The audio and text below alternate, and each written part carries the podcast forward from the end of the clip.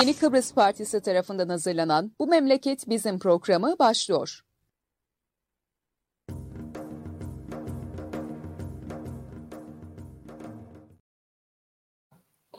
Evet, teknik sorunları halledip dönebildik. Ee, Yeni Kıbrıs Partisi'nin Yeni Çağ Gazetesi ile birlikte hazırlayıp sunduğu Bu Memleket Bizim programının 86. yayınındayız. Bugün ben Murat Kanatlı, bugün Barış Parlan'la beraberiz.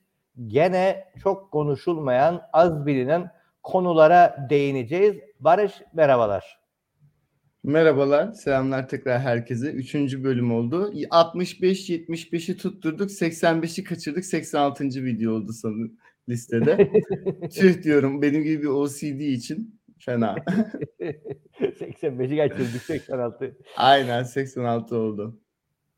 Evet. evet, evet. E, her zaman söylediğimizi tekrarlayalım her şeyden önce başlamadan.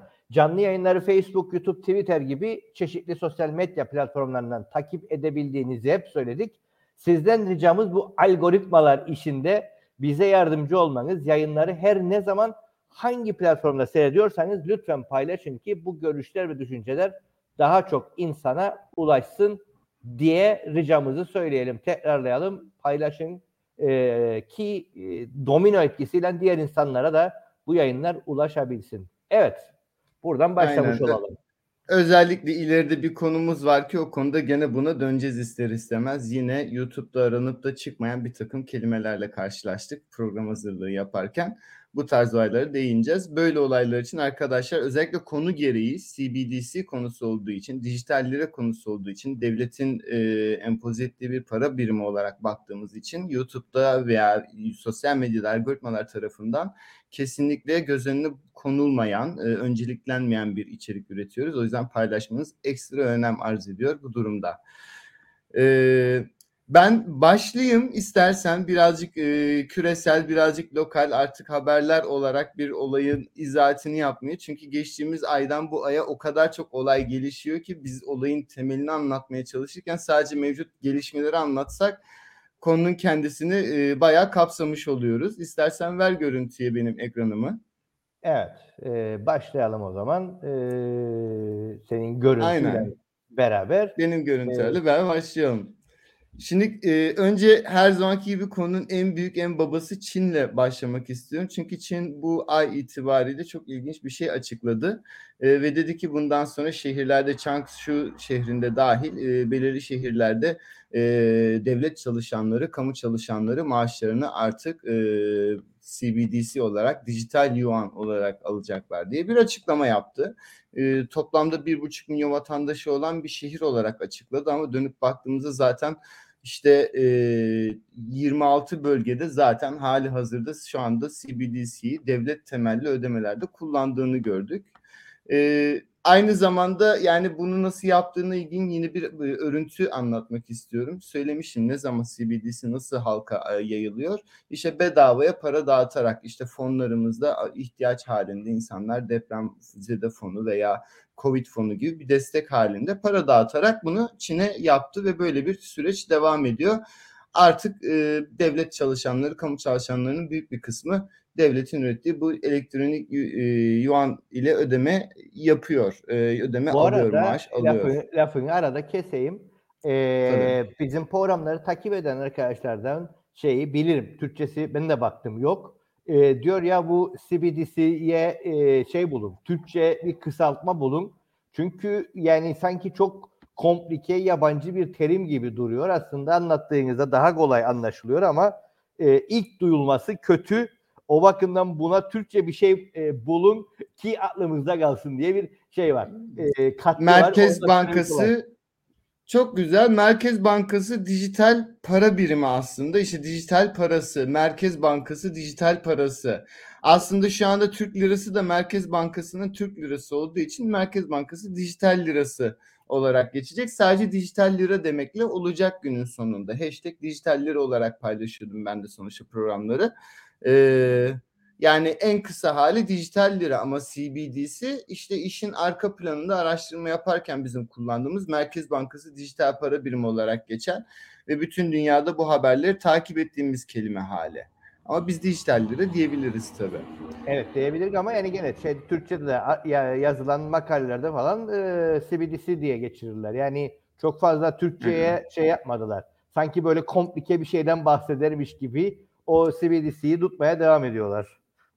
Aynen. Uzun bir sürede açıklamak istemeyecekler zaten işin detaylarını. Konu oraya geliyor. Ee, yani şimdi e, tabii Çin'e baktığımızda yine büyük ülke olarak baktığımızda öğrenciler, özel sektör odur budur işte Eğitim Bakanlığı dedi ki öğrenciler e, accommodation'larını, okul mas şeylerini ödemelerini falan bu parayla yapacak, elektronik parayla yapacak dediler işte e, veya devletin Çin'de bir sürü devletin şirketi var. Devlete ait de devlet e, tarafından e, yöneten şirketler var. Onlar da CBDC ile işte dijital para birimiyle maaş verecek dediler. Böyle bir Çin'de olaylar geçti. Şimdi buradan Türkiye'ye bağlamak için küçük bir bizim Türk lirasına bağlamak için daha doğrusu dijital liraya bağlamak için küçük bir detay vermek istiyorum. Bu Çin'in e, mevcut var olan e, elektronik para biriminin e, alındığı cüzdanın limitleri. Yani şu an Çin'deki milyonlarca insan e, belki de milyara yaklaşan insan bu cüzdanı kullanıyor ve burada yine e, şu limitleri görüyoruz biz. İşte belirli 2000 günlük harcama bir işlem başına 2000 Çin, e, yuan harcayabilir veya bir günde 5000 yuan harcayabilir diye bir limit var orada. Eğer sadece telefon numarasıyla kayıt yaparsanız.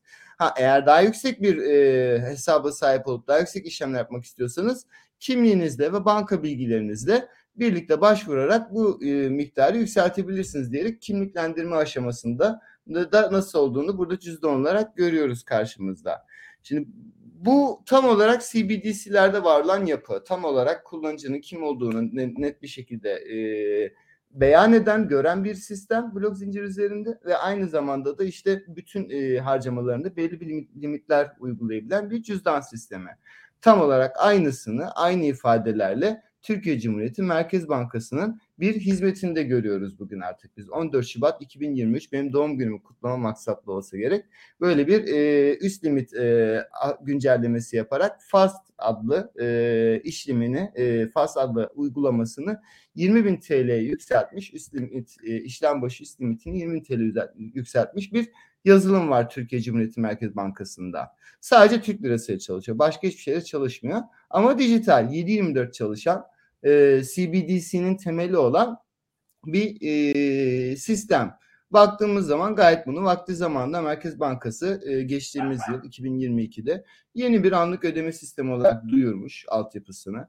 Farklı bankalar arasında 7-24 çalışabilen, hızlı şekilde para aktarımı yapan ve anlık bildirim ileten bir sistem. Tam olarak sözünü ettiğimiz CBDC'nin aslında üretilmiş ve e, bizim toplumumuza da e, hazır bir şekilde gelecek olan yazılım versiyonu. Bunu nerede görüyoruz? Geçtiğimiz haftalarda yapılan açıklamasında görüyoruz. Ee, Şahap Kavcıoğlu'nun yaptığı açıklamada FAS sistemi alışverişli alternatif bir ödeme yöntemi olarak işte FAS TR kare kodu çalışmaları tamamlandı. Geçit altyapısı kuruldu. Burada muhtemelen köprülerden bahsediliyor. Bankalar arası e, sistemlerden veya bizim on-ramp dediğimiz işte nakit parayı dijitale geçirme altyapıları üzerine konuşuyorlar muhtemelen. Bununla ilgili bir bilgi var. Ve e, dijital lirası işbirliği platformu her zamanki o tipik platform yine karşımızda. Bir başka açıklamasında birkaç gün sonra yaptığı açıklamasında da birkaç detay daha alıyoruz burada. İşte hemen önemli olan konuya e, göze e, dikkat çekilmiş. E, önemli bir katman servisi olan ve yasa dışı kullanımların tespitini çok hızlı bilgi ve belge aktarımını sağlayan bir siper servisi de hemen üzerine güncelle eklenmiş bir şekilde karşımızda duruyor. Bütün bunların sebebi de liralaşma stratejisi olarak açıklanıyor. Yani Türkiye'deki liralaşma stratejisinin e, temel yapısı olarak şu anda bu bir, birkaç aydır bu programlarda dikkatinizi çekmeye çalıştığımız sistemin altyapısını bugün gösteriyorlar. Yani tam olarak bugün 3. çeyrek işte Türkiye'de 3. çeyrek 6. çeyrek raporlarında Türkiye'de Merkez Bankası'nda bugün bir rapor açıklandı e, Şahap Kavcıoğlu Merkez Bankası Başkanı olarak bir rapor açıkladı ve ilk cümlesi lira, liraziz, liraziz şey, how, nasıl okursun bunu Murat? Liraization Lir- strateji. Lir- Liralaşma. Lirazizasyon, lir- lirazizasyon. Lirazizasyon stratejisi. Tam olarak Türkiye'de çok başarılı bir lirazizasyon stratejisi gerçekleştirilmekte olduğunu söylüyor rapor. Çok başarılı bir Türkiye ekonomisi olduğunu söylüyor. bu lirazasyon stratejisi kelimesini daha çok defa duyacağız. Bu CBDC'nin dijital liraya geçişin altyapısında. Ama karşımızda Türkiye'deki manzara tam olarak Çin'deki uygulamanın aynısı şeklinde ve geliştirilmiş hazır, uygulamaya hazır faz sistemi şeklinde. Geliştirilmiş yani şu an karşımızda duruyor aslında yazılımın kendisi. Sadece zorunlu değil şimdilik. Ee, ve Kıbrıs'ta aktivasyon ne zaman olur? Bakalım duyunca çok güleceğiz muhtemelen. Bu programdan bir alıntı yaparız o gün. Ee, tabii şimdi insanlar birinci programı bizim seyrettiğinde e, ilk akıllarına gelecek. Hani biz e, şey yapıyorlardı, bizi e, kobay olarak kullanacaklardı. E, bizsiz mi devam ediyorlar bu işe diye düşünebilir insanlar. E, ama hala daha bizim şeyde protokolda duruyor. Daha doğrusu protokolü daha göremedik ama e, büyük ihtimal protokolda e, o iş yani Kıbrıs'ta bu işin ilk e, deneme amaçlı başlatılacağı kısmı da duruyor ama.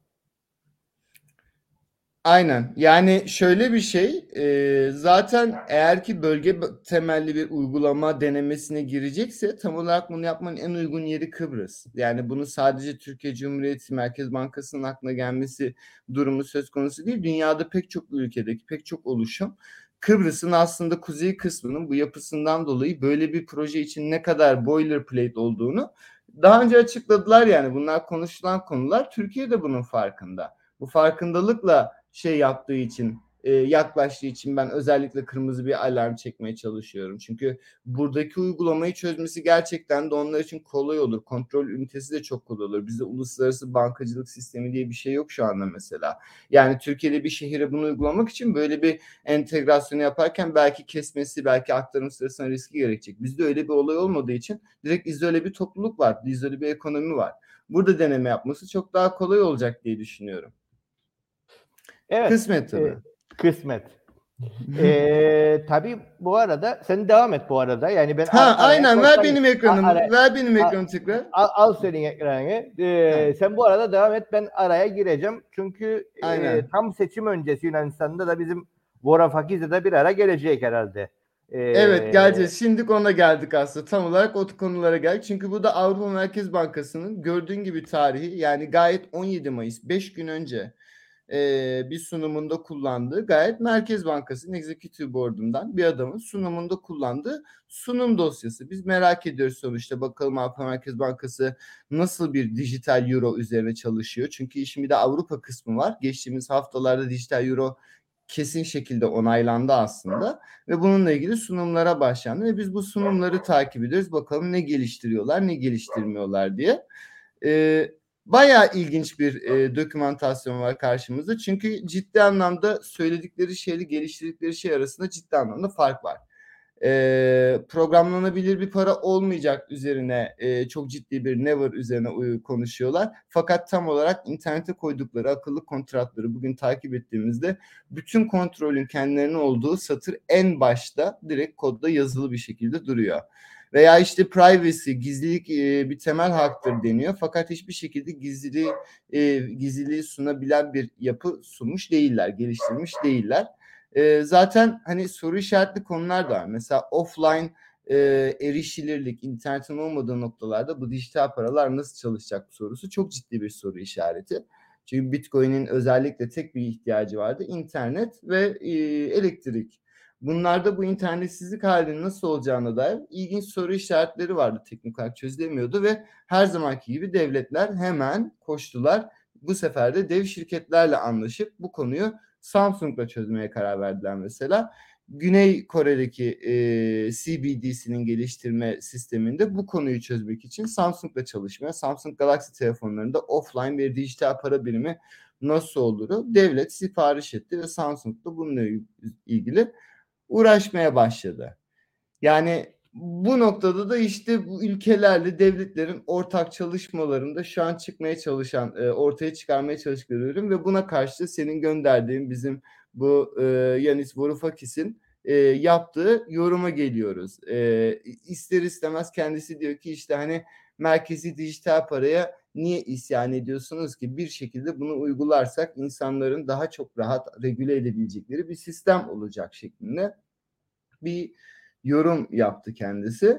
E, fakat çok komik duruyor buradan bakınca bu yorumlar. Çünkü mevcut yapıda zaten şu anda hiçbir şeyi geliştirmeye ekstra gerek olmayan, sadece eğer ihtiyaç varsa üzerine güncelleme yapılabilecek olan, hiç kimse tarafından e, yönetilmediğine kesinlikle emin olduğumuz bir merkeziyetsiz blok zinciri orada dururken Bitcoin gibi ya da benzeri yapılar gibi bunlar orada dururken binlerce insan geliştirirken açık bir şekilde neden çıkıp da bunlardan bir haber, bunlardan bu kadar uzak, bunlarla e, hiçbir şekilde alakası olmayan bir devletin yönetebildiği para birimini ya neyse hadi hep birlikte maksat FED kontrol ediyor şeklinde veya Amerika kontrol ediyor şeklinde mantıkla veya IMF kontrol ediyor veya BlackRock kontrol ediyor. Artık her ne güç varsa arkasında bunların kontrol ettiği bir sisteme geçmenin anlamsızlığını görüyoruz aslında biz. Katılmıyoruz burada Yanis'in e, yaptığı e, yoruma değil kesinlikle. Özellikle de hani hangi e, kimin yani liderliğinde çıktığına baktığımızda işte Avrupa Merkez Bankası Christine, Christine Lagarde'ın bir e, ilginç bir videosu düştü internete geçtiğimiz hafta geçtiğimiz ay. Bu çok ilginç bir videoydu. E, bir, bir nasıl diyeyim artık sanatçı mı denir e, bir kimisinin şarlatan dediği bir adam Zelenski'nin e, fake hesabını yaratıyor. Fake videolarını yaratıyor. Ve ciddi anlamda Avrupa Merkez Bankası Başkanı Christine Lagarde o kişi olduğunu, Zelenski olduğunu ikna ediyor. Ve bu sırada kendisine blok zincirle ilgili ve dijital euro ile ilgili sorular soruyor. Ve e, Merkez Bankası'nın başkanı Lagarde'ın verdiği cevapları da işte internete koyuyor ondan sonrasında. Tam olarak Lagarde bir şekilde alternatif olarak sunulduğunda e, 300-400 Euro'dan e, düşük miktarın bile e, hiçbir onay olmadan sıfır kontrolle e, aktarım yapılmasının çok ciddi bir tehlike olduğunu söylüyor adama ve ne olursa olsun işin içerisinde limitli de olsa bir kontrol olduğu hiçbir şekilde paranın özgür olmadığı bir dijital euro yaptığını net bir şekilde burada açıklıyor kendisi 3 dakika boyunca detaylarıyla. Ve bunu rasyonize ederken de Facebook veya Google'a rakip e, Google'un, Facebook'un rakip olmaması için bunu yapıyoruz şeklinde bir e, savunma ile yapıyor bunu. Bu da işin Avrupa kısmı. Hayırlı olsun Avrupa'da dijital euro başladı. Güney Kıbrıs'tan bir sürü insan da telefon yani sürekli olarak bize ulaşıp da ya bu iş nasıl olacak? Bankalardaki paramız şimdi güvenli mi diye sorup duruyorlar bu aralar. Arda arda konuşunca bir yoruldum, bir sakin bir bardakçı güdüm alayım. Evet. Yani şimdi e, tabii e, Vorafakiz'i falan da okuyunca e, belli ki yani bu iş artık e, ana akım değil ama öyle bir yarım ana akımın da içine girmiş durumda konuşulan e, kelli felli insanların birçok kişinin tartıştığı bir olay ama biz hala daha ve yine aynı yere dönelim. Bizim ilk programa dönelim. E, Kıbrıs'ta bu işin adeta kenarında duruyor. Ama Kıbrıs'ta hiç bunu konuşturamadık. Pek öyle bir ahalinin de e, şey olmadı. E, bunu konuşalım be arkadaşlar başımıza ne geleceği kısmında e, olmadı. E, yani biz bu toplumun gündemine bunu getiremedik. Yani haklısın. Ben de bilemiyorum daha nasıl bir uyarı yapabileceğimi. Sonuçta şey de değil. Hani e, uyardığımız konu bir noktada Türk lirasının da kendisi ve Türk lirasının durumu da ortada. Hani bu olay sadece dolar 25 lira olacak, dolar 35 lira olacak, yok pound'un esas değeri 40 lira aslında. Bunları söylemek de değil sadece. Peki ne olur ne yapabiliriz yerine? Yani Peki nasıl bir çözüm yapabiliriz yerine biz çözüm üzerine konuşmaya da çalışıyorum sonuçta sürekli olarak. Çözüm üzerine de bir şeyler anlatmaya çalışıyoruz. Bunun regülasyon uygulaması. Ama gel gör ki gerçekten de insanlar bir şekilde nasıl oluyorsa sadece o Türk lirası üzerine sadece bunu teknolojik bir konuyla ilgiliymiş gibi ve devlet hiçbir şekilde e, yani bunların geç büyük bir kısmı gerçek değilmiş ya da gerçek olmayacakmış gibi ve halkın da bu konuda yapabilecek hiçbir şey yokmuş gibi bir bakış açısı var. Bilmiyorum ben de nasıl kırabileceğim bunu ama sonuçta yani bir şekilde sistem bunu zorluyor zaten ister istemez işletmeler veya hanenin işte gelirinin azalması, finansal olarak Türk lirasının daha daha daha değersizleşmesi artık dolar arttı demiyoruz bile yani Türk lirasının daha da değersizleşmesi bir şekilde insanları buna zorlayacak yani Türkiye'deki işte seçimler çok odaklandı mesela ama anlaşılmıyor ki bu konu seçimlerle ilişkili değil bu konu hangi parti kazanırsa kazansın Kıbrıs'ta uygulanacak olan bir konu. Yani Türkiye seçimler sonucunda Türk lirasını kullanmayı bırakmayacak.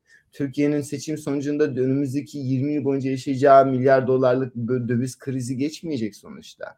Ve bunları biz yine benzer bir şekilde yaşayacağız aynı zamanda. Artı bu haftaki bu ayki videomuzda güneydeki Euro'da da sıkıntılar olmaya başladı. Onlar da nasıl yapacaklarını bilmiyorlar.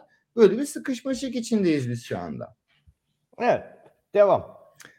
Devam. Yani bir de işin Amerika kısmı var. Yani bir de Avrupa'yı, Euro'yu bitirdik. Bir de Amerika kısmı bakalım. Amerika bambaşka bir yoldan gidiyor. Florida dedi ki ben CBDC konusunu komple yasaklıyorum ve yasakladı.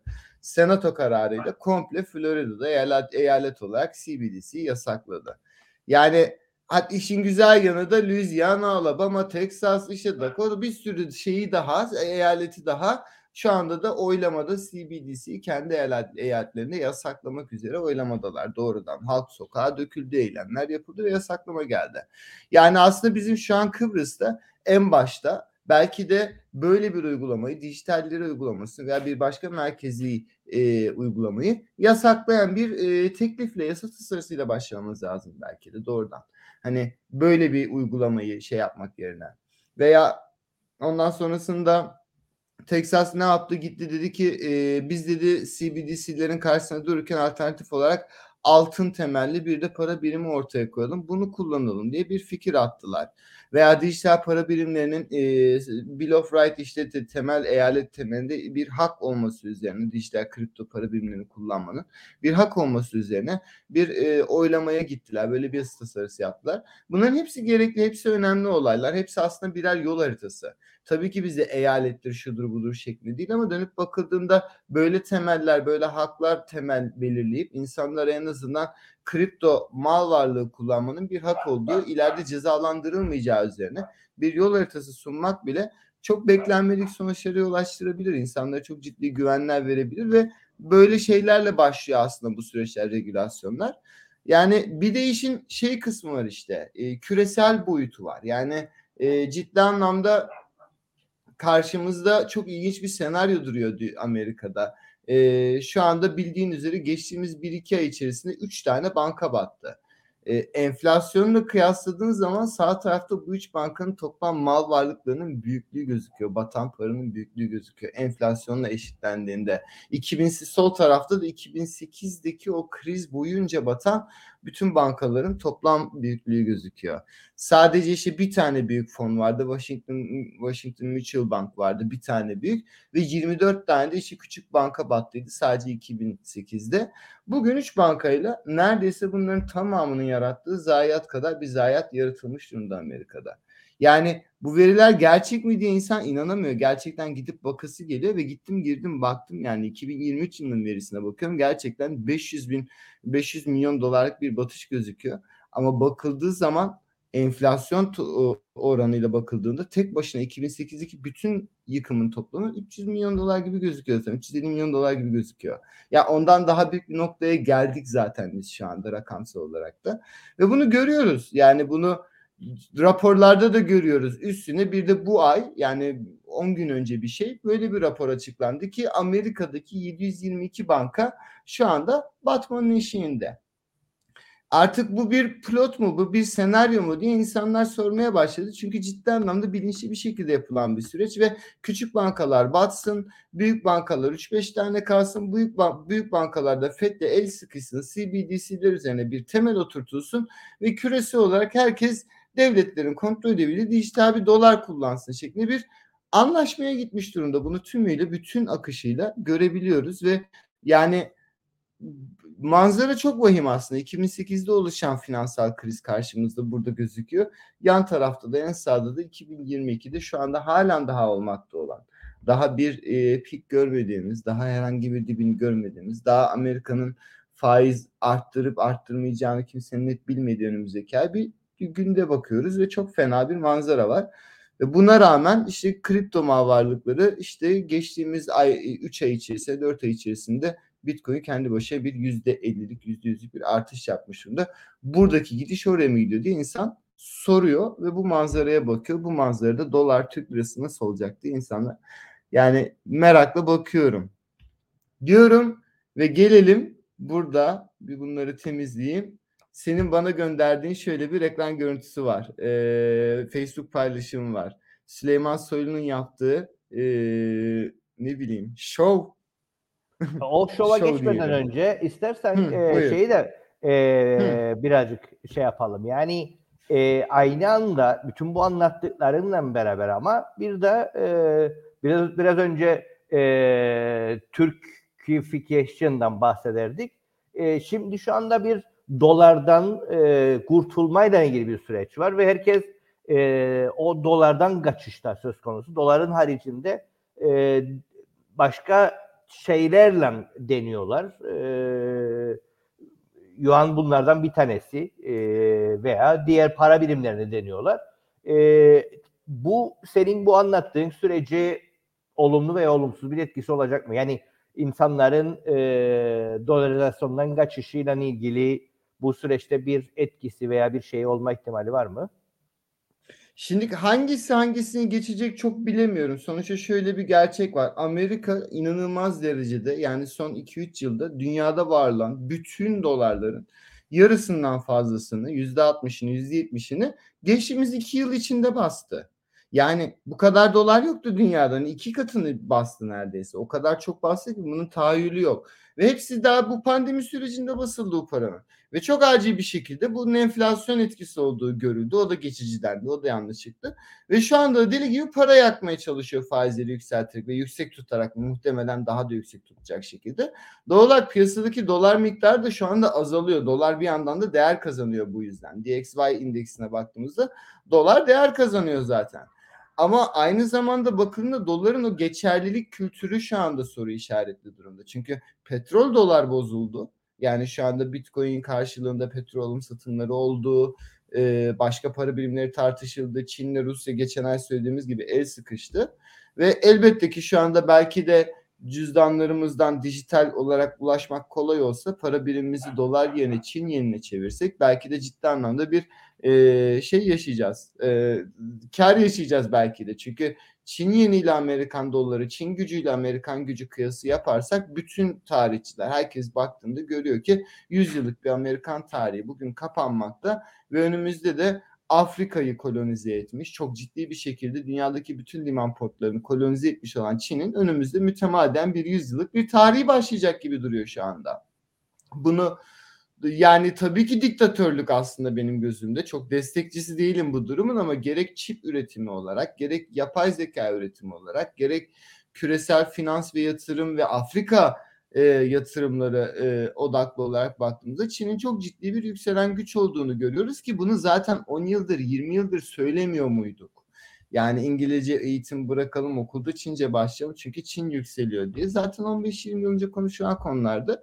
Bugün buraya gelmiş durumdayız. Aynı için Rusya ile el sıkıştı, Brezilya ile el sıkıştı, Hindistan'la el sıkıştı, Suudi Arabistan'la el sıkıştı. Ve tabii bütün bu ülkeler ortak bir yine bir başka kripto, yani kripto olmayan aslında dijital bir para birimi çıkarmaya karar verdiler. Adını BRICS koyuyorlar şu anda. Ee, mütemadiyen bu e, para birimi de çıktığında tam böyle doların artık tabii hemen değil bunlar 5 yılın 10 yılın konuları belki ama evet doların o yaşadığı krizleri Amerika'da yaşanacak olan krizleri dolar kullanan her yer yine hissedecek. Euro belki bununla birlikte değer kazanabilir. Çok bir fikrim yok yani nasıl olacağını. Ben o konuya Güney Kıbrıs'ta Euro kullanıldığı için öyle bakmaya çalışıyorum. Dijital çünkü Euro gerçekten de özellikle Fransa inanılmaz bir şekilde blok zincire kapılarını açmış durumda.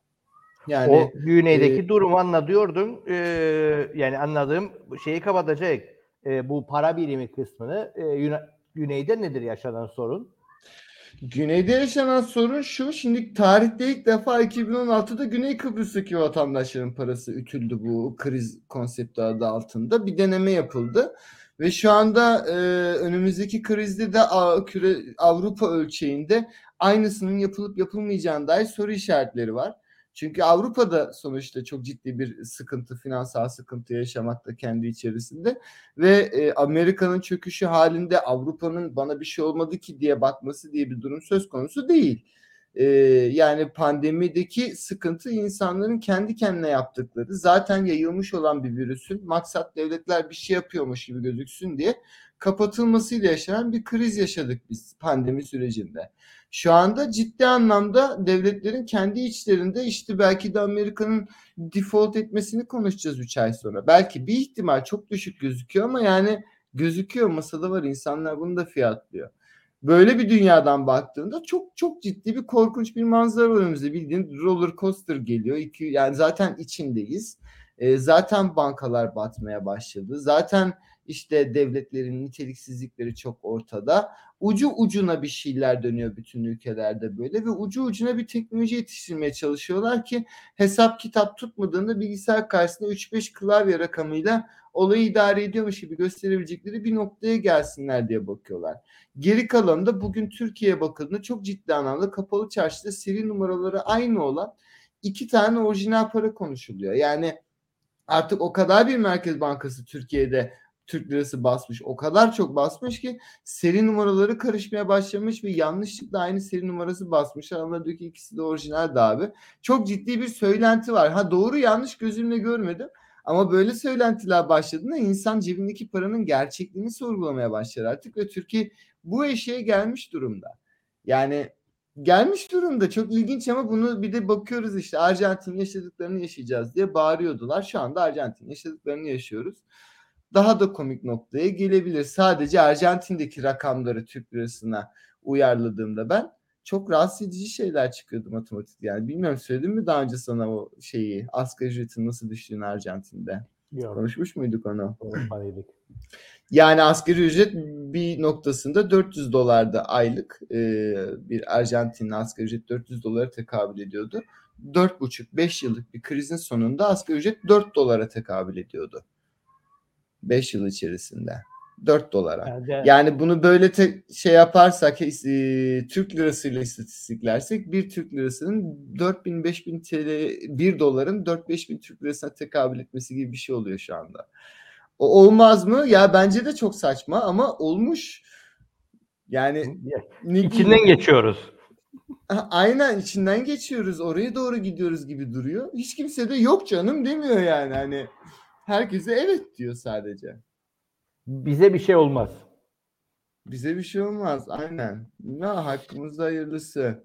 Ha, evet. bir daha ekran pa. Valla ben arkada muhabbeti döndüğümüzde ben kapatıyorum ekran paylaşımı ki şey yüzünü göre göre konuşayım. Ondan sonrasına döndüğünde tekrar bir ekran paylaşır mısın diyorum böyle. Evet paylaşalım. Süleyman Soylumuz ya burada da gene arkadaşlar bu yayınlar eğer ki ilginizi çekiyorsa, değerli buluyorsanız, değer olduğunu görüyorsanız, insanların bunları konuşması, bilinçlenmesi düşünüyorsanız lütfen paylaşın. Paylaşın çünkü kendi kendine çıkmayacak bu konuştuklarımız. Ona çok eminiz. Ee, bir örneğimizde karşımızda Süleyman Soylu'nun telefondaki uygulaması gerçekten de benim de kanım dondu. Şöyle bir gerçeklik var. Sadece herhangi bir seçmenin e, seçim eylemine gittiğini düşünelim. Yani insanların seçim eyleminde olduğu ve bir kameranın bu insanların yüzünü çektiği bir gerçek.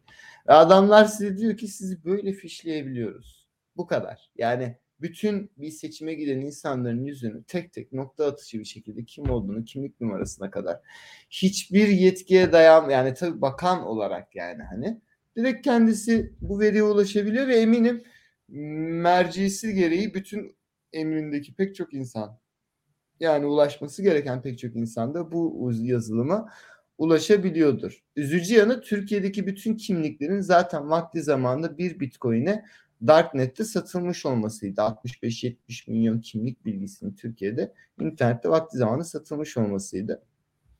Bugün fark ettim. Yani e, şöyle bir şey. Ben YouTube'da Cevheri Güven yazılı diye aradığım zaman e, şöyle bir manzara çıkıyor. Yazılım diye aradım bugün. Karşıma kesinlikle ve kesinlikle Cevheri Güven'in hiçbir videosu çıkmıyor. Görebilirsiniz. Cevheri Güven yazılımlar hakkında pek çok video çekti kendisi. Ve ben şu an Cevheri Güven yazılım diye arıyorum ama hiçbir şekilde Cevheri Güven'in videosu çıkmıyor. Size anlatmaya çalıştığım tam olarak bu. Cevheri Güven'in milyonlarca takipçisi var. Videoları milyonlarca defa seyredilmiş durumda. Ama buradaki listede çıkmıyor arasanız bile. Bu yüzden paylaşmanız lazım diyoruz. Bizim yaptığımız programlar da muhtemelen bu şekilde e, çıkmıyorlar. Böyle bir yasaklama silsilesi var. Ha Cevheri Güven'in kanalına girip yazılım diye aradığımda sağ köşede görebilirsiniz. Tam olarak BIP aplikasyonu, Telegram aplikasyonu, WhatsApp, Twitter aplikasyonları, bunlar nasıl bir e, Türkiye'de e, nasıl okunuyor içindeki mesajlar, nasıl e, devlet buradaki yazılanları, gidenleri, gelenleri e, deşifre edebiliyor? Veya işte cep telefonu olarak Türkiye'de yapılan Pegasus casusluk yazılımı çok büyük bir casusluk yazılımı ki neredeyse işte bir sürü bir milyonlarca telefona bulaştığı söyleniyordu e, nasıl çalıştığı, bürokratlara kadar, liderlere kadar nasıl bulaştığı ve bütün bu tarz videoların hepsini aslında Cevheri Güven bir gazeteci olarak yazılım olarak arattığınızda çıkan şekilde paylaşıyor. Ama e, dediğim gibi bunlar gözükmüyorlar internette. Arandığı zaman çıkmıyorlar bu şekilde. E, net bir şekilde kanalını takip etmeniz gerekiyor. Ve bu yüzden de bizim yaptığımız videoları da böyle net bir şekilde e, kanalı takip ederek, Yeni Kıbrıs kanalını takip ederek ve özellikle paylaşarak bize destek olabilirsiniz. Bir de ben burada son bir paylaşım olarak, link olarak Nayib Bukele'yi tutmuşum. E, El Salvador Cumhurbaşkanı bir yıl içerisinde e, çok yüksek olan çok e, sıkıntılı bir konu vardı El Salvador'da cinayet ve e, ölümle biten olaylar çok sıkıntılı bir süreçteydi. Bir yıl içerisinde tam olarak bir e, yani 2-3 yıllık bir dönüşümün sonucunda blok zincir, yeni bir dijital demokrasi gibi bir dönüşüm süreci içerisinde bir yıl boyunca tek bir cinayet işlenmeyen bir ülke olduklarını duyurdular e, yaşadıkları dönüşümün, sağlıklı eğitimdeki dönüşümün 3 yıllık hikayesi bence kitaplara sığmaz. E, bu noktada da tebrik ettiğim bir e, noktaya varmış oldular. Haber olarak onu da vermiş oldum. Ekran paylaşımında ee, son defa kapattım. E, Pegasus'a geri dönelim istersen. E, aslında e, o yazılım Güney'de de başını belaya soktu. E, Avrupa seviyesinde, Avrupa Parlamentosu düzeyinde araştırma raporları yayınlandı e, Yunanistan Başbakanı'nın yeni seçilen başbakanının bizzat içinde olduğu ve muhalefeti dinlettiği e, haber oldu. Ama bunların hiçbirini biz kendi coğrafyamızdan, kendi şeyimizle bağdaştırma yapmadık. Çünkü mesela an itibariyle gene bizim bir veya ikinci programda konuştuyduk. Başbakanlığın hemen arkasında bir e, bilgi bilmem ne merkezi kuruldu e, belli şeylerin TürkSat üzerinden ihale edileceği konuşuldu falan filan gibi şeyler hep oldu. Öyle parçacıklar duruyor ama mesela Soylu'nun paylaştığı programın e, bizim TC ile yapılan protokollarla bize gelmemiş olması e, polis teşkilatlarının güvenlik falan filanla e, herhalde mümkün değil. Yani e, Hiç bu coğrafyada yani... da bu coğrafyada da birileri bu programı kullanıyor şu aşamada. Tabii canım. Yani zaten dönüp baktığında nüfus vatandaş olarak yani hani işlevli bir e, database var burada en azından onu biliyoruz. E, nüfus kayıt olarak ve de, yani güneydeki hali kısmına baktığınız zaten ilginç olan şu. Pegasus'u üreten İsrail. Yani yazılımı üreten şirket İsrailli e, siparişi çeken Türkiye diye gözüküyor. Günün sonunda anahtarları eline alıp kullanan, günün en sonunda Avrupa'da da geliştirilmeler bittikten sonra kullanan Türkiye gözüküyor dönüp baktığında. Bütün o raporlarda şeylerde de. Kimlerin kimlerin kimlerin işin içinden geçtiğine bakıldığında manzara şu Türkiye uluslararası bir şekilde çok ciddi bir sızma hizmeti sunuyormuş gibi duruyor manzara. Yani hani biz herkesi siniriz, küresi, herkesi sızabiliriz, küreselde çalışırız tadında bir altyapı kurmuşlar vesileyle devletin kaynaklarını kullanarak aslında. Dönüp bakın yani fonlayan çünkü Türkiye Cumhuriyeti vatandaşlarının vergileri gibi gözüküyor. E, bütün bu siparişin Pegasus'un çekilmesinde ve yapılmasında Türk Telekom vardı işin içinde, öbürü vardı işin içinde. Öyle bir manzara çıktı. Ve yani tabii tüm detaylarını ezber işini mümkün değil. Ezbere de bilmiyorum. Ama yani anlatılan örüntüye baktığında çok ciddi, çok tipik bir her zaman tekrar eden veri e, ihlali ülke bazında yapılmış ve bütün dünyada hizmet olarak sunulmakta şu anda. Kusura bakmayın kedim susmuyor şu anda. Çok özür dilerim. Sıkıntı yok. Ee, tabii insanları e, zaman zaman unutuyorlar e, şeyleri. E, Pegasus e, aslında bugüne kadar gerçekleştirilmiş en e, ileri teknoloji e, bilgisayarınızı haklanması e, bilgisayarınızın içine giriyor ve e, mevcut olan e, antivirüs şu bu programlarla tespit edilemiyor ama aynı anda sizin kameranızı da açabiliyor. E, sizin bütün Aynen. e, mesajlarınızı okuyabiliyor. Neyiniz yani bir telefonunuzda neyiniz varsa her şeye ulaşabiliyor. Kon- Ama kontağındaki bütün. Tabii kontağındaki bütün listeyi, bütün kontak rehberinin kopyasını alıyor öncelikle. Ekranda yazılan bütün yazışmaları ekrana basılan yani aslında klavyeyi ele geçiriyor. Yani çok başarılı bir olay. Ekranı takip etmiyor. Klavyeyi ele geçirdiği için yazdığın bütün mesajları alıyor. Yanlış yazdıklarına dahil olarak hepsini alıyor bütün mesajları. Ee, ve bir de komik yanı yayılma kısmı da bu arada C- CHP'nin e, Insta, Twitter'da büyük bir o seçim kampanyası oldu işte gönüllü sandık gönüllüleri kampanyası oldu. Tam olarak bu sandık gönüllüleri kampanyası destekçisi devasa bir hesap bu kampanyayı yürütüyormuş gibi yaparak e, bir e, link yayınladı. Buradan indirin bu aplikasyonu da bu sandık gönüllüleri aplikasyonuna kayıt olun diye. Aplikasyon gerçek sandık gönüllüleri aplikasyonu bu arada. Orayı da bozmamışlar. Yani yiğit öldür hakkını yeme vermişler aplikasyonu. Sadece içine Pegasus'u da böyle bir şeffaftan yama yapmışlar ve bilmiyorum kaç işte 6 milyon defa indirilmiş o hali, o versiyonu, virüslü versiyonu Türkiye'de 6 milyon cihaza indirilmiş. Oradan da yayılma opsiyonu var bir de arkadaşın. Çünkü rehberi de ele geçiriyor, mesajları da ele geçiriyor, her şeyi görebiliyor. Öyle bir e, yayılma prosedürü gerçekleştirilmiş. Tümüyle seçim kampanyası odaklı çalışılmış yani. Ve başarılı, yayılmış. Ve şu an bütün Türkiye'de neredeyse Pegasus, Pegasus var diye bir e, düşünce var genelde. Evet yani geldiğimiz noktada bu güvenlik işi şu bu e, tümüyle düşündüğümüzde işte e, bizim mobeselerin kullanılmaya başlanması, e, yeni bir teknoloji binasının yapılması, bilgi teknolojileri falan filan kurumu falan düşünüldüğünde aslında tamı tamına e, 1984 hayatta an itibariyle. Çünkü bu program da eğer e, buraya yüklendi veya transfer edildiyse biraz önce Soylu'nun gösterdiğin fotoğrafı zaten e, bir sürü yerde kameralar var. Yani siz eylem sırasında e, ne yaptığınızı an ve an e, birileri kaydediyor ve siz olduğunu görebiliyor. Bununla ilgili diziler var aslında. İşte bir tanesi Capture diye bir dizi var. E, ilk seyrettiğimizde iki sene önce bir şey dedim yok ya bu kadar da olmaz ama geldiğimiz noktada evet bu kadar e, ki e, Çin'in bunu yaptığını e, Hong Kong'daki eylemlerde insanlar söyledilerdi. Yani e, maskeli olsanız bile e, gözlerinizden falan e, sizi tanıyan e, bir sistem e, Çin'in şu aşamada yürürlükte olanı e, Soylu'nun Aynen. elindekinin ne kadar derinlikli iş yaptığını bilmiyoruz. Yani Çin'deki Hong Kong'daki eylemde e, yüzü maskeli olanları da tespit edebildiğini okuduyduk artık e, konspirasi midir yoksa gerçek midir onu tam emin olamıyoruz elbette. Şöyle söyleyeyim aslında gerçek çünkü Çin sadece görüntü datası almıyor lokasyon datası da alıyor. Cross maç yapıyor o, o, o da var. Bir de şöyle bir olay var yani bilmiyorum benim hoşuma giden kısmı bir yapay zeka şirketi kameraların e, yapay zeka sonuçta detect yapıyor kimliği. Kameraların seni insan olarak görmediği, zebra olarak gördüğü ya da gergedan sandığı e, kıyafetler çıktı, hoodie'ler çıktı. Ee, yani reklam olmasın şimdilik ama gerçekten arkadaşlara tavsiyemdir arayabilirler.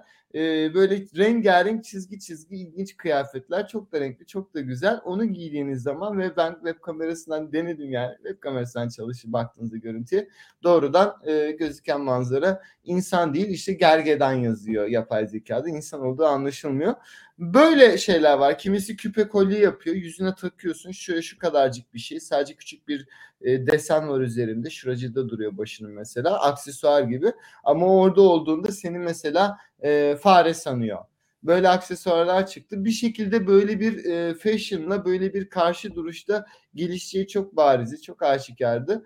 Bu savaş devam edecek yani. Sonuçta o kameralar public olsa, yönetimi halkın olsa gerçekten halkın şeffaf bir şekilde görebildiği bir şekilde kaza için ihtiyaç olduğu, hırsızlık için ihtiyaç olduğu, bu yüzden kullanılıyor kameralar şeklinde bir yönetim mekanizması olsa çok kolay, çok kolay yani. Böyle bir yönetim mekanizmasıyla olsa ve başında kimin ne için bakıldığı, polisin nasıl bir hizmet verdiği şeffaflaşsa o zaman bence kameraları bir, bir şekilde rasyonize edebiliriz toplumsal olarak. Bazı noktalarına en azından belirli bir e, ölçekte gerekli olduğunu düşündüğümüz şeyler ama mevcut yapıda bilmiyorum yani hani şu anki haliyle bizim ihtiyacımız olduğunda bozuk olan ama cinayet olduğunda Türkiye'den çalışan e, kamera olduğunda insan soru işaretiyle bakıyor. Bahsettiğin e, Falyalı cinayetinde Aynen. biz daha insanları ararken Türkiye'deki televizyonlar e, bizim MOBESE görüntülerini canlı yayında verebiliyorlardı. Aynen Ee, bir tane bile açıklama gelmedi yani bizim bakanlıktan. Ar- arada arada o, o, o iş kaybolup gitti.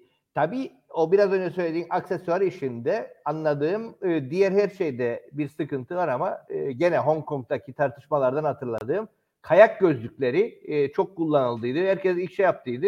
Sanırım kayak gözlüklerini şey tespit edemiyor. Göz şeyleriyle ilgili sıkıntı yapıyor. Ama absürt olan bu değil mi? Yasaklarlar yani dönüp baktığında. Bir anda Türkiye'de Gezi Parkı'nda Amerikan futbolu maskeleri takıyordu insanlar. Maske takıyorlardı sonuçta. Ne oldu? Yani çat diye yasaklarlar dönüp devlet bunu yasaklamakla bir iş görmez ki. Yani devlet sonuçta anonim bir şekilde bir bireyin bir yerden bir yere gitmesini bile tehlikeli bulan bir yapı. Nereye gidiyorsun diye sorguya sormaya hakkını sahip sonuçta. Yani öyle keyfini alıp basıp yürüyemiyorsun belirli şartlar çerçevesinde bile. Yani hayat böyle. Evet gene güzel bir sohbette e, bir 10 dakikamız Aynen. var. E, elde ne kaldı? Yani daha doğrusu çok şey var. E, çünkü bahsettiğimiz konular bu coğrafyada da ciddi şekilde inşa ediliyor. E, ama e, yani ve yabancılaştırılıyor da bize. Çünkü biraz önce söyledik MOBESE'lerin nasıl kullanıldığını biliyoruz. E, ama buradaki ismiyle işte kent güvenlik adıyla yasayı da öyle geçirdiler. E, bir şey istediğinde "E, kent güvenliktir ya o dur adı mesela. E, bu şekilde de bozuyorlar zaten şeyleri de ilişkileri de. E, senin bahsedeceğin başka konu varsa buyur. Ben çünkü konu açarsam gene kapatamayacak. Senin anlatmak istediğini e, şey yapmayacak. Zemin kalmayacak. Valla e, açmayalım, kapatmayalım. Yani bilmiyorum benim en çok ilgimi çeken son dönemlerde bu FAST yazılımı oldu. İşin finans kısmındaki altyapıyı kurmuşlar. Çoğu beklemiyordu. Yok ya bizde çok var daha. Bu işler laftı falan diyorlardı. FAST'ın Kıbrıs'ta geçtiği günü çok merakla bekliyorum kişisi olarak. Ee, bir de bilmiyorum belki de işin yasal regülasyonel şeyini tartışmamız lazım milletvekili arkadaşlarımız, bu yayını izleyen arkadaşlarımız paylaşması, böyle şeyleri talep ediyor olması lazım.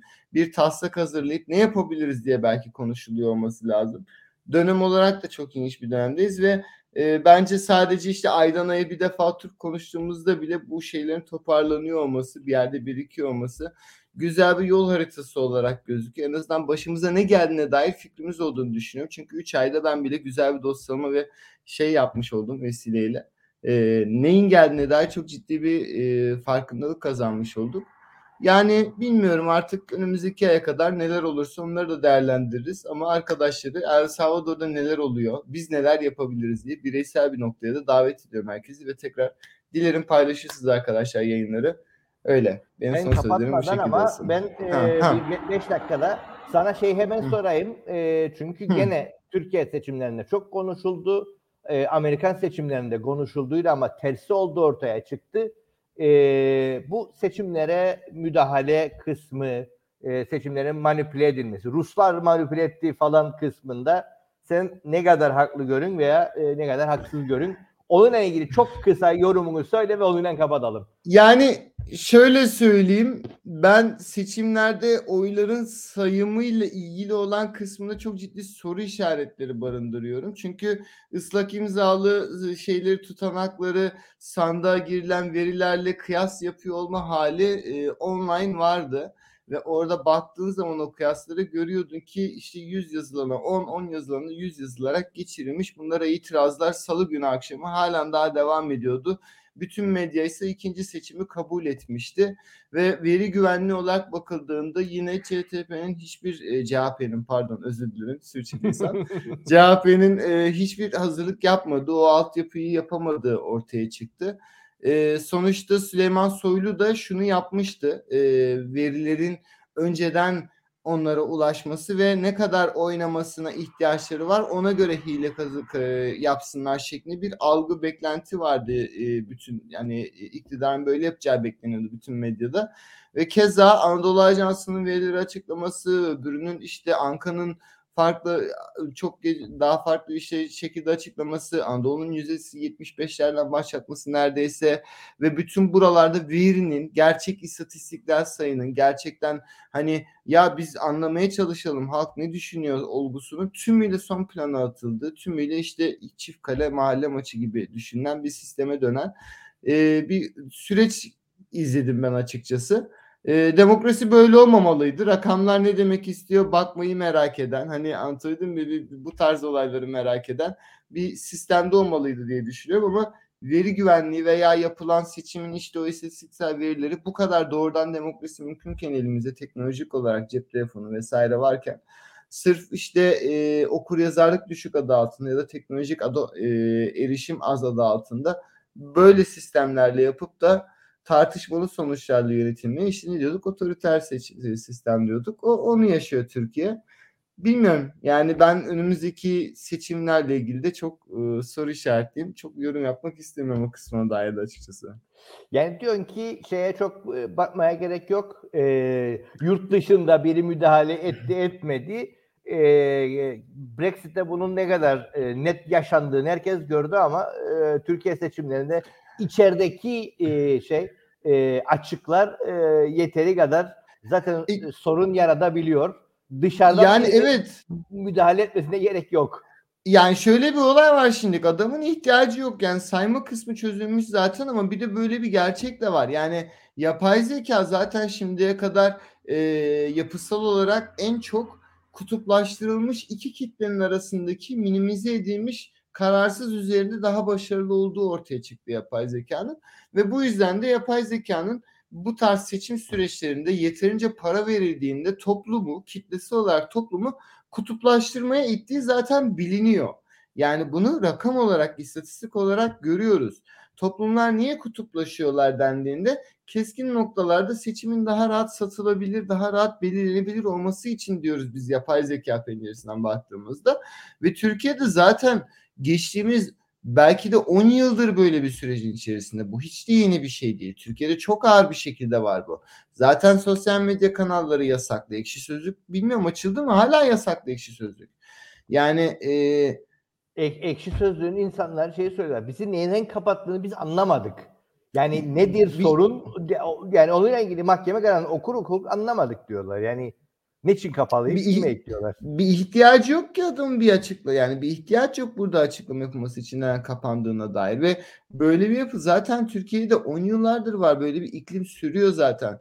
Doğal olarak bunun ben yani bu seçime özel özel bir şey yapıldığını düşünmüyorum. Ne yapıldı? Deprem bölgesi çevresinde abluka yapıldı işte insanların ölümüne izin verecek şekilde hiçbir e, medyada işte haberler yasaklandı. Ana akım medya herkes tamamdır, her şey tamamdır dendi. Burada bile mahkeme verilmesi gereken yalan söyleyen net bir şekilde gö- ekran görüntüsü alınmış paylaşımı olan gazeteciler var ya ciddi anlamda yani insan hayatlarına mal bunlar bile tartışılmadı. Burada bile yani. Ve bütün bu sürecin sonunda dönüp baktığında kimlik, sokak, adresin kaybolduğu ve alt, onlarca şehrin darmadağın olduğu, milyonlarca insanın öldüğü ve rakamın bile daha belli olmadığı, telekomünikasyon şirketlerinin yüz binlerce insanın hatlarının bir daha işlemediğini söylediği, bankanın yüz binlerce hesabın artık hiç aktif olmadığı şeklinde açıklamalar yaptığı bir Türkiye'de seçim yapıldı hangi rakam, hangi kutuplaşma, hangi nüfus, kim oy nerede, nasıl yani yurt dışından bile oylar kullanıldı. Oylar kullanıldı bittikten sonra da çıktı bir tane aday dedi ki ben çekiliyorum dedi. Yani bilmiyorum. Seçim, bir şey seçtik, demokrasi icra ediyoruz. Yani demokrasi böyle değil. Sokrates buna karşıydı zaten. Buna demokrasi denmiyor. Denmiyor yani. Demokrasi deniyor buna. Kesin bilgi diyor. Evet. Evet. e, bu bu haliyle yavaş yavaş kapatalım. E, dediğimiz gibi yani açacak çok konu var ama bir saatte e, ancak e, bu kadarını temizleyebildik ama e, hala daha e, bir sürü e, başlık konu birikmeye devam ediyor. Bunları ay ay konuşmaya, tartışmaya, sohbet etmeye devam edeceğiz. E, güzel bir sohbet oldu. E, diline sağlık e, eskilerin haliyle. Sağ olasın. Ben teşekkür ederim. Başka bir eklemek istediğim bir şey yoksa kava diyorum. Arkadaşlar paylaşın, beğenin lütfen. Hatta bence yani keşke ben chatleri görmüyorum. Chat var mıydı yok muydu? Seyredenler hiç yorum yapmıyor ama en azından yayından sonra bile olsa seyrettiğinizde yorum yaparsanız aşağıya şundan bahset, bundan bahset ya da şunu beğenmedim. Onları da dahil ederseniz ben, yani önümüzdeki azından onlara da bakabiliriz diye bir ricada bulundum. Evet, e, yorumlarınızdan, katkılarınızdan bu konuşmayı yapmaya devam edelim. Evet, bizi takip eden herkese teşekkürler. Yeni bir canlı yayında görüşünceye kadar herkes kendine iyi baksın. Herkese iyi günler.